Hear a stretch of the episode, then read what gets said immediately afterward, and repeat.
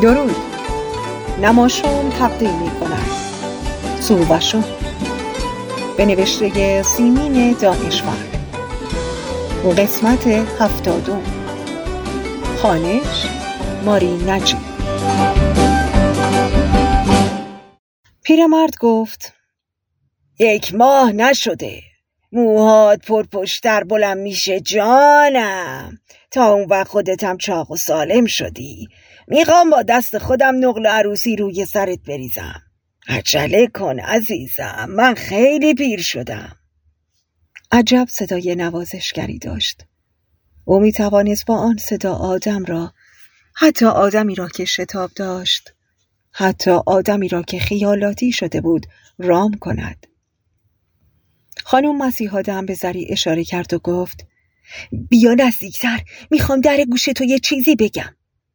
و رو به پیرمرد کرد و گفت تو برو ته اتاق و گوشاتو ببند. زری ناچار برگشت و سرش رو نزدیک دهن اون برد و اون پچ پچ کرد. وقتی سرمو می‌زنی نوک قیچی رو تو شاهرگم فرو کن. باشه. و سر به راه نشست تا زری موهاش رو تر کرد و شونه کرد. و مثل پسر بچه ها زد. بعد زری قیچی رو به دست پیرمرد داد و چشم در چشم درخشان اون که با وجود پیری برق می‌زد دوخت و پیرمرد سرش رو تکون داد و نگاهش دانا شد. و زری دونست که به رازی که با اون در میون گذاشته واقف شده. پیرمرد قیچی رو تو جیب کتش گذاشت و زری خدافزی کرد. و نمی‌دونست درخششی که در چشم پیرمرد بود انعکاس مو و ابروی سفیدش بود یا برق آگاهی. خانم مسیح آدم چشم به اونا دوخته بود. ناگهان فریاد زد. برو گم شو. هر گور سیایی می‌خوای برو. برو آخر خط. و از نو شروع کرد به تکون دادن سرش به چپ و راست. هنوز زری پاشو از اتاق بیرون نذاشته بود که سرپرستار تو اومد. یه قرص که لای یه تیکه کاغذی پیچیده شده بود دست زری داد و گفت رفتم براتون از بیرون خریدم. آقای مدیر از صبح دنبال سهمیه یه دوا به بهداری رفته و هنوز برنگشته یه حب دوا نداریم.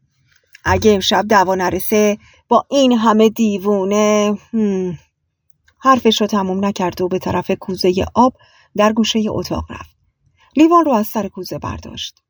زری قرص رو از لای کاغذ در آورد پیرمرد گفت صبر کنین خانم زهرا برای زن عامله مسکن تعریفی نداره. زری حیرت زده به اون نگاه کرد و پرسید شما منو می‌شناسی؟ منم شما رو شناختم. شما دکتر عبدالله خان هستین. و باز به او نگاه کرد. قیافه پیرمرد طوری بود که انگار به همه اسرار دنیا وقوف داره. اندیشید که اگه انگشتش پیشونی منو لمس کنه این مردیه که تمام عمر دردهای مردم رو دوا کرده از اونا دلجویی کرده رازاشون رو نگه داشته. اسرارشون و بنا به مسلحت خودشون به یادشون آورده. زری شتاب داشت. بایستی هرچه زودتر خودش رو به خونه برسونه و حالا سرش از دردی که می‌کرد نزدیک بود بترکه و دلش در تنگی دست کمی از دل خانم مسیحا دم نداشت. مکماهون برای شام مهمونشون بود و اون خدا خدا می‌کرد هنوز نیومده باشه و اون بتونه دست کم نیم ساعت در تاریکی دراز بکشه. غلام بغل دست درشکچی نشسته بود و چپاق می‌کشید.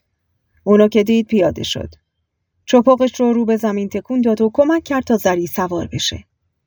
درشکه چقدر آهسته می‌رفت و تلق تلق می‌کرد و به ماشینا که می‌رسید اسبار رم می‌کردن و درشکچه مجبور می‌شد کنار بکشه اونطور که زری احساس می‌کرد هرگز به خونه نخواهد رسید اما رسید یوسف و مکماهون در خرند جلوی امارت روی سندلی های حسیری نشسته بودند.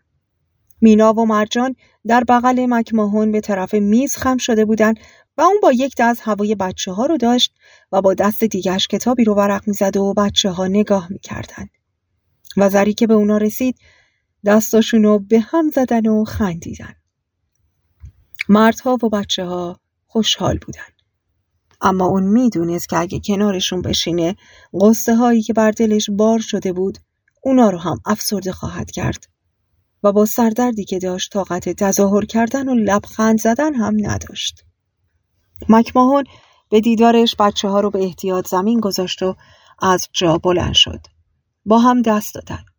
زری گفت عذر می‌خوام دیر کردم. سری باش آشپزخونه می‌زنم بعد خدمت می‌رسم. یک راز به اتاق خواب رفت و با لباس و کفش و جوراب روی تخت افتاد و سرش رو تو بالش فرو کرد.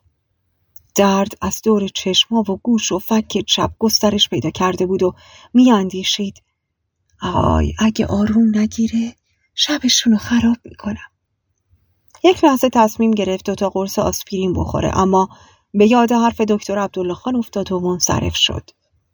پیرمرد موهاش رو بیخود در راه مداوای مردم شهر سفید نکرده بود. پیرمرد دانای اسرار بود. چطور با یک نگاه از اون چشمای درخشان به راز حاملگی زن پی برد؟ کسی تو آمد و کلید چراغ رو زد و چراغ روشن شد. زری آمرانه گفت خاموشش کن.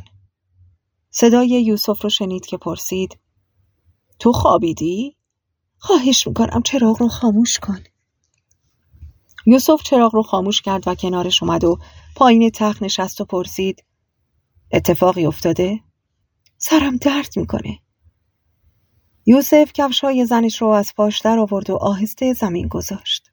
بعد نزدیکتر اومد و پشت گردنش رو مالش داد. شقیقه هاش رو مالش داد و به نرمی گفت می‌خوای سرکه بیارم بو کنی؟ تو برو پیش مهمونت. حالم که خوب شد منم میام. می‌تونم عذرش رو بخوام. نه اگه طور بری من راحت ترم. یوسف رفت و مدتی طول کشید تا باز آمد چراغ رومیزی را روشن کرد و گفت سرت رو برگردون تا معالجاتم رو شروع کنم شرط میبندم حالت خوب بشه زری برگشت یوسف یک سینی دستش بود که روی اصلی جلوی میز آرایش گذاشت. در سینی یک کاسه آب گرم بود که از اون بخار بلند می‌شد. حاله کوچیک رو در آب گرم خیز کرد و فشار داد. گذاشت روی صورت زنش دو بار سه بار. بعد سرش رو در آغوش گرفت و گفت سعی کن همش رو بخوری. شربت اصل و لیمو ترش بود. آن وقت بوسیدش. پیشانیش را روی چشمایش را بناگوشش را و گفت حالا بخواب و چشماتو بذار روی هم دوتا پنبه مرتوب از گلاب روی چشمای بسته زری گذاشت و پرسید چرا خودت رو به این حد خسته می‌کنی؟ زری ناگهان گریش گرفت. حق حق کنان گفت چرا باید این همه بدبختی باشه؟ شنوندگان عزیز نماشام قسمت بعدی این داستان جذاب در نماشام بعدی برای شما نقل خواهد شد.